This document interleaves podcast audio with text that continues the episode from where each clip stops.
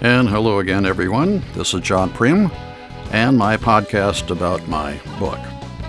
Today is uh, chapter 6 or session 6, whatever you prefer. The title is Why Didn't Hillary Dump Bill's Ass? She could have been president. At least that's my feeling. I think she turned out to be kind of a wuss in that she didn't give Bill the business. Uh, in one way, it's nice to stand by your man. But uh, if you're looking to be the president of the United States, I think you should uh, better deal with wrongs. And so, this is just my opinion again, and here is the audiobook. Chapter 6 Why Didn't Hillary Dump Bill's Ass? People are a total mystery to me. Sometimes people hold a grudge forever, and sometimes they are forgiving. To my recollection, I never heard an interviewer ask Hillary Clinton why she didn't divorce her husband after the Monica Lewinsky thing.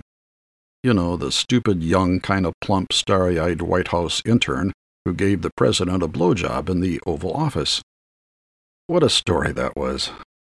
It was like the only thing in the news for weeks. But it was just a story, and it never resulted in anything. I think the general take was that Monica was just really dumb and that Bill just couldn't pass up the offer. I'm sort of in agreement with Bill when he said that he did not have sex with that woman. I maintain that any physical act, regardless of birth control measures, between a man and a woman should not be considered sex if the act could have resulted in someone becoming pregnant. In my opinion, what Monica did under the president's desk was just foreplay. But I certainly thought that Hillary would divorce Bill after that. That's the thing I don't get. The only way I can imagine her forgiving Bill for something like that is that she was guilty of something as well. To me, it showed that she just didn't care enough about her marriage to become totally enraged about this episode.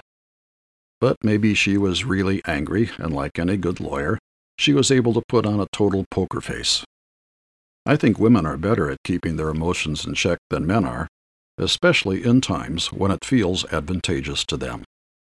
A very personal case in point in my first marriage, things were fine, but my wife seemed to become not as interested in sex.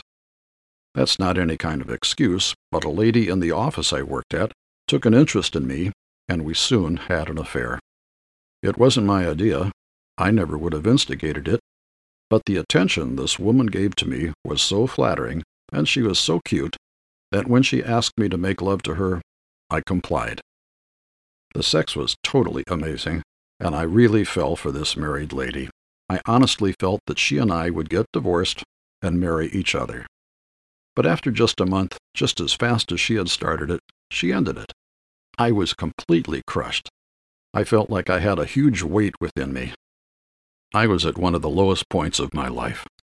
The guilt and shame of what I did overpowered me. What I did was totally wrong. There was no way to justify anything. I had really messed up. Some guys can live with this kind of thing, but I couldn't. I had to tell my wife and ask her to forgive me. Fully expecting to be whacked over the head with a frying pan, I confessed. My wife was an emotional type, and I was ready for the worst. But she was calm and said, Well, don't feel so bad. I'd been having an affair for the last year. In that moment, I went from being the most guilt ridden man imaginable to being the world's most clueless idiot. How could she have had this year long affair with her old high school heartthrob without me realizing it? I guess it was both my totally naive, clueless nature and her incredible emotional control and ability to completely deceive me that allowed her affair to continue for so long.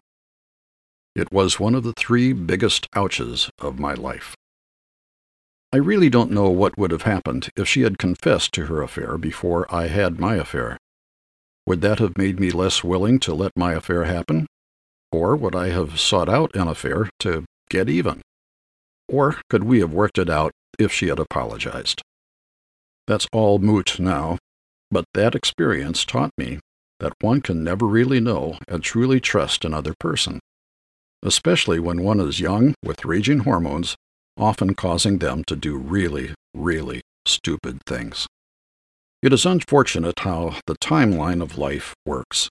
When you are young and stupid, your sexual abilities are amazing. But when you are older and wiser, all the wonderful penis power you used to have is gone.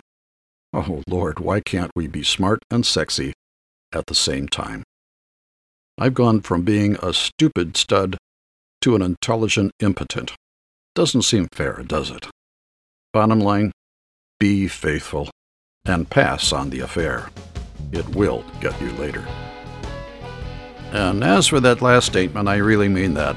Uh, it might be fun, but uh, it'll get you in the end.